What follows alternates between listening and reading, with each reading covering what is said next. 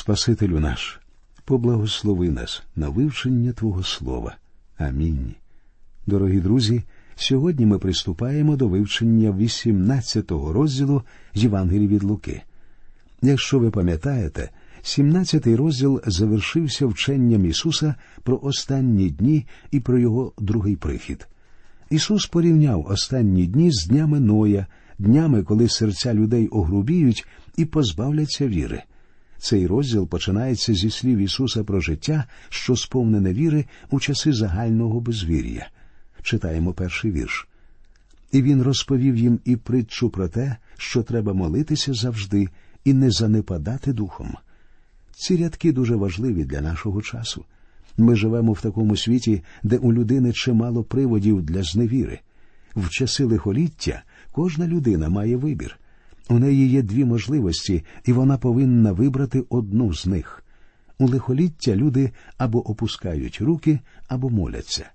І саме з цієї причини Ісус розповідає цю притчу про те, що людині потрібно молитися завжди і не занепадати духом.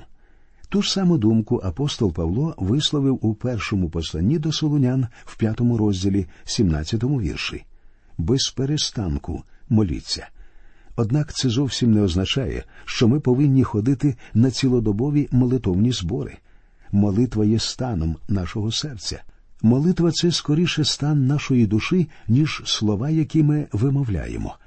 Пам'ятаєте, що апостол Павло сказав, звертаючись до римлян у восьмому розділі так само ж і дух допомагає нам у наших немочах, бо ми не знаємо, про що маємо молитись, як належить, але сам дух заступається за нас невимовними зітханнями.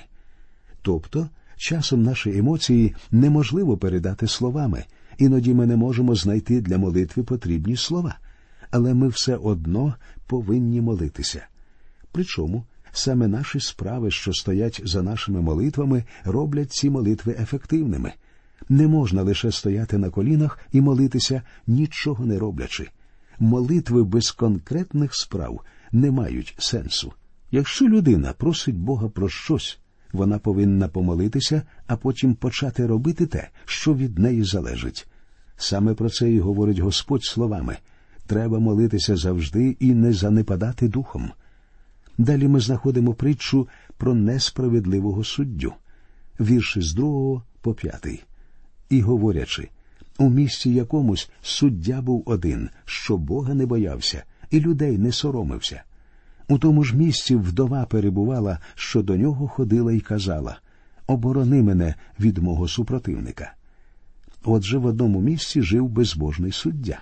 Це була безпринципова, холодна і позбавлена милосердя людина, типовий розважливий політик. Усе, що робив цей чоловік, він робив винятково заради самого себе. Він не боявся Бога. Для нього Бога просто не існувало.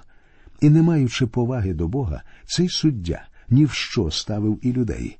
Тому у нього не було ані краплі поваги до цієї нещасної вдови. Ця вдова стикнулася з якоюсь волаючою несправедливістю і пішла шукати правди до єдиного, хто міг допомогти їй до судді. Але судді не було діла до нещасної жінки, і він зробив так, як часто роблять сучасні політики.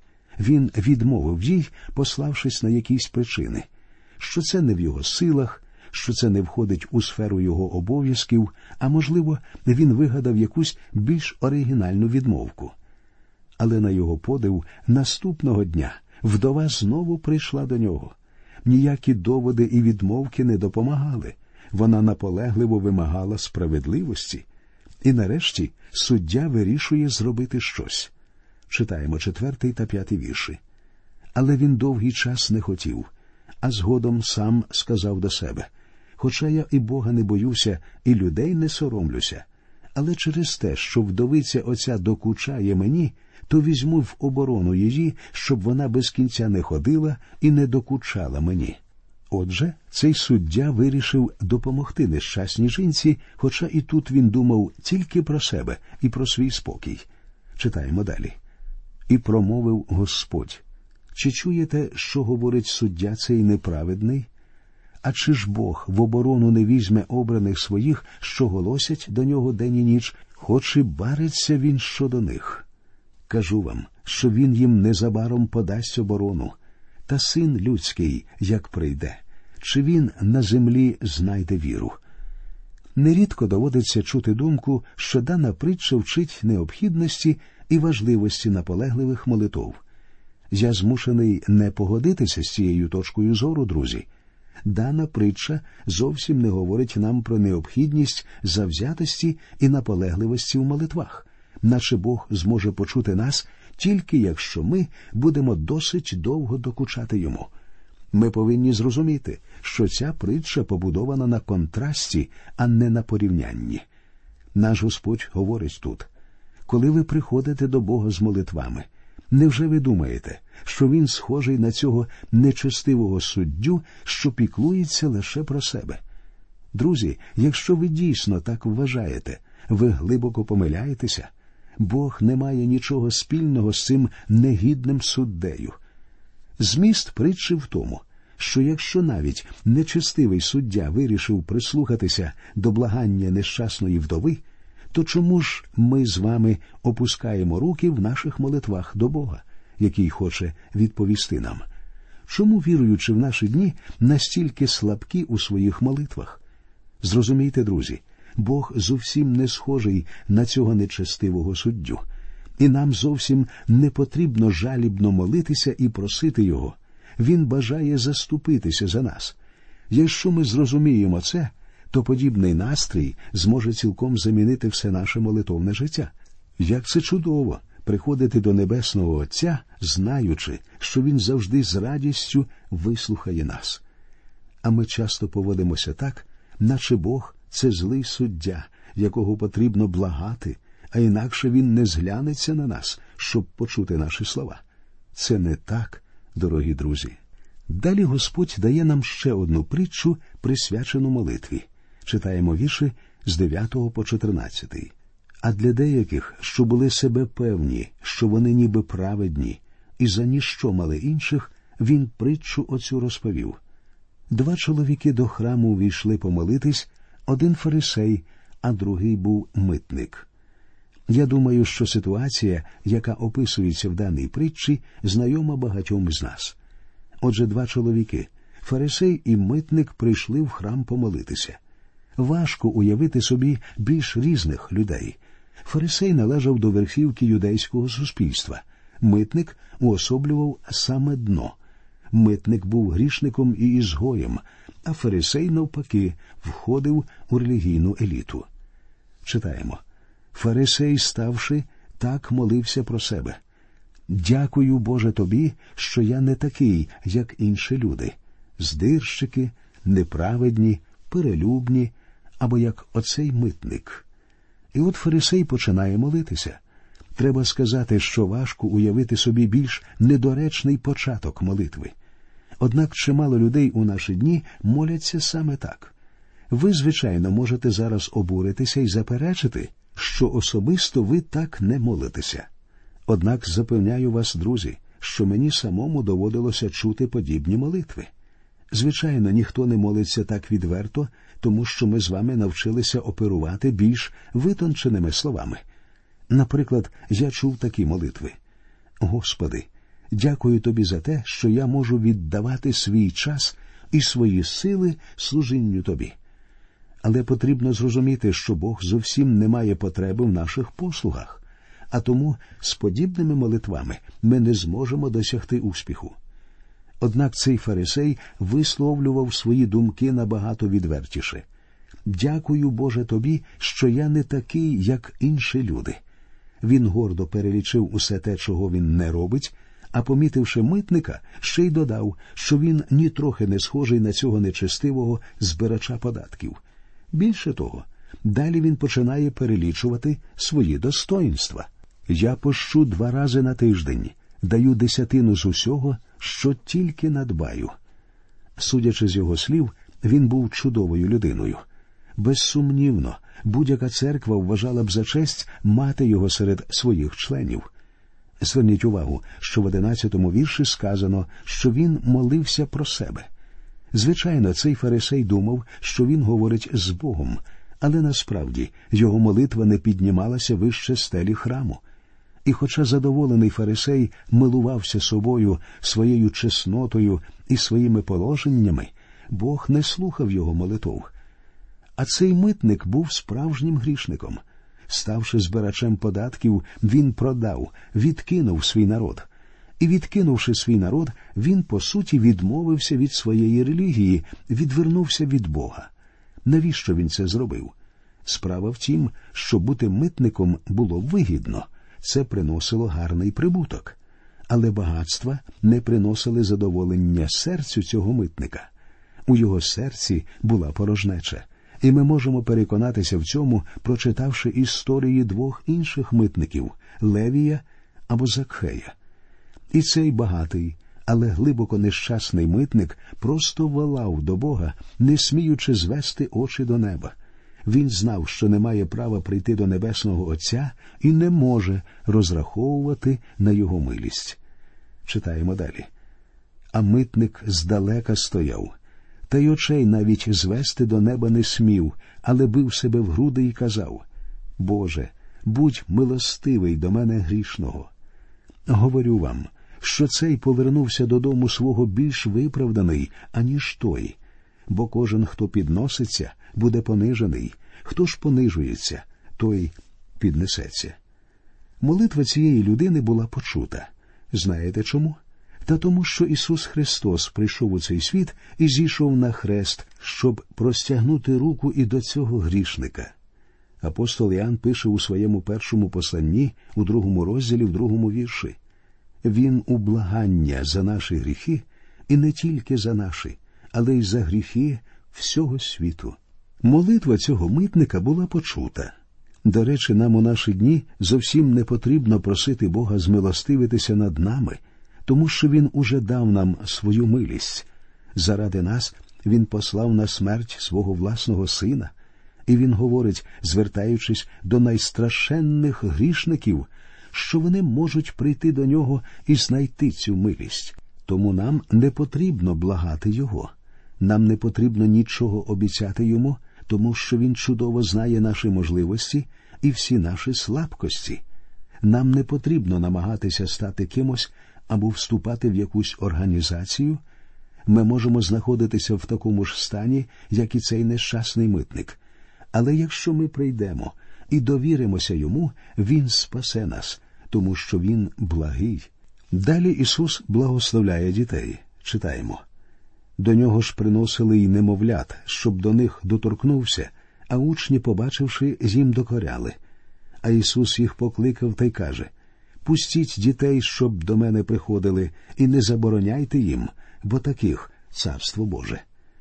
Учні не пускали дітей до Ісуса, не бажаючи турбувати Його. Іноді й ми схильні принижувати важливість і значення дітей. Але для Господа усе було не так ніколи діти не обтяжували його. По правді кажу вам хто Божого царства не прийме як дитя, той у нього не ввійде. Для дитини немає нічого більш природнього, ніж прийти до Ісуса. От чому Господь не хотів, щоб дорослі перешкоджали їм. Немає прощення людині, що свідомо перешкоджає дітям прийти до Бога. Ту ж саму думку ми знаходимо в 17 розділі в другому вірші цієї Євангелії. Краще б такому було, коли б жорно млинове на шию йому почепити та й кинути в море, аніж щоб спокусив він одного з малих цих. Хтось може заперечити, що діти теж мають гріховну природу. Дійсно, це так. Але до тих пір, поки діти не досягнуть свідомого віку, вони здатні приймати лише ті рішення, що їм підказують інші люди. Звичайно, згодом діти виростають і починають діяти згідно своїй волі, і саме з цього моменту в їхньому житті починаються неприємності. Але поки дитина поступлива і податлива, потрібно зробити все, щоб привести її до Христа. Далі йде ситуація, яку ми з вами вже зустрічали в Євангеліях від Матвія і Марка. Читаємо. І запитався його один з начальників, говорячи Учителю добрий, що робити мені, щоб вспадкувати вічне життя? Ісус же йому відказав Чого звеш мене добрим? Ніхто не є добрий, тільки сам Бог. Господь змушував цього юнака задуматися. Адже якщо він усвідомлював доброту Ісуса, то йому повинно було бути зрозумілим, що Ісус Бог. Саме тому Ісус запросив юнака слідувати за собою. Читаємо Знаєш заповіді, не чини перелюбу, не вбивай, не кради, не свідкуй неправдиво, шануй свого батька та матір. А він відказав Усе це я виконав від юнацтва свого. Як почув це Ісус, то промовив до нього Одного тобі ще бракує. Розпродай усе, що ти маєш, і вбогим роздай, і матимеш скарб свій на небі. Вертайся тоді, та й іди вслід за мною. Ісус нагадав юнакові ті Божі заповіді, що стосувалися взаємин між людьми, але той виконав їх з дитинства. Однак були й інші заповіді, що стосувалися взаємин Бога і людини, і саме цих стосунків з Богом не вистачало юнакові, а перешкодою були його власні багатства. Читаємо з 23-го вірша. А він, коли почув це, то засумував, бо був вельми багатий. Як побачив Ісус, що той засумував, то промовив як тяжко багатим увійти в Царство Боже, бо верблюдові легше пройти через голчене вушко, ніж багатому в Божеє царство увійти. Ті ж, що чули, спитали хто ж тоді може спастися? А він відповів неможливе є людям, можливе для Бога. І промовив Петро От усе ми покинули та й пішли за тобою слідом. А Ісус відказав їм По правді кажу вам немає такого, щоб покинув свій дім або дружину, чи братів, чи батьків, чи дітей ради Божого царства, і не одержав би значно більш цього часу, а в віці наступнім життя вічне. Для цього юнака каменем спотикання були багатства, але в житті іншої людини такою перешкодою може виявитися щось інше. Жодна людина не зможе потрапити в Царство Небесне за допомогою своїх багатств або чогось іншого. Лише Бог здатний допомогти верблюдові протиснутися крізь голчене вушко, і лише Бог може відродити людину. Читаємо далі. І, взявши дванадцятьох, промовив до них Оце в Єрусалим ми йдемо, і все здійсниться, що писали пророки про людського сина бо він виданий буде поганим, і буде осміяний, і покривджений, і опльований, і, збичувавши, уб'ють його, але третього дня він воскресне. Та з цього нічого вони не збагнули, і ця річ перед ними закрита була, і сказаного вони не розуміли. Багатства того юнака відокремлювали його від Ісуса. Ким був цей юнак? Ми цього не знаємо. Можливо, і ви сьогодні нагадуєте цього юнака. Чи пішов він за Ісусом пізніше? Мені дуже хочеться вірити в це. Але я хочу, щоб ви задумалися, друзі, чи готові ви піти за Господом, адже Він кличе вас. Далі ми читаємо про уздоровлення одного сліпого.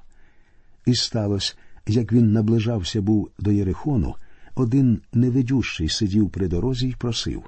А коли він прочув, що проходить народ, то спитався, що це таке? А йому відказали, що проходить Ісус Назарянин.